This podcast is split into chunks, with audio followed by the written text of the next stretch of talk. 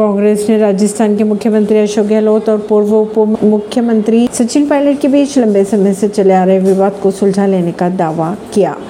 कांग्रेस ने यह भी कहा कि दोनों के बीच एकजुटता दिखाने की तस्वीर भले ही पेश कर दी हो, लेकिन पायलट के करीबी सूत्रों के अनुसार उनके मुद्दों का समाधान नहीं हुआ।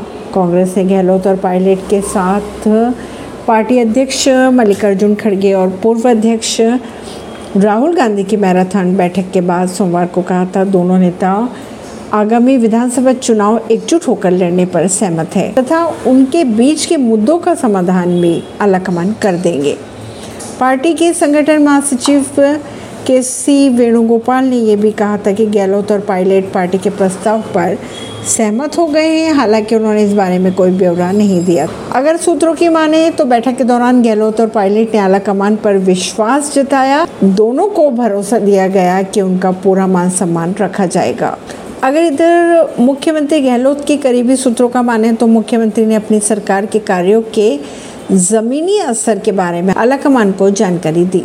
ऐसी खबरों को जानने के लिए जुड़े रहिए जनता श्रेष्ठता पॉडकास्ट से। परवीन दिल्ली से।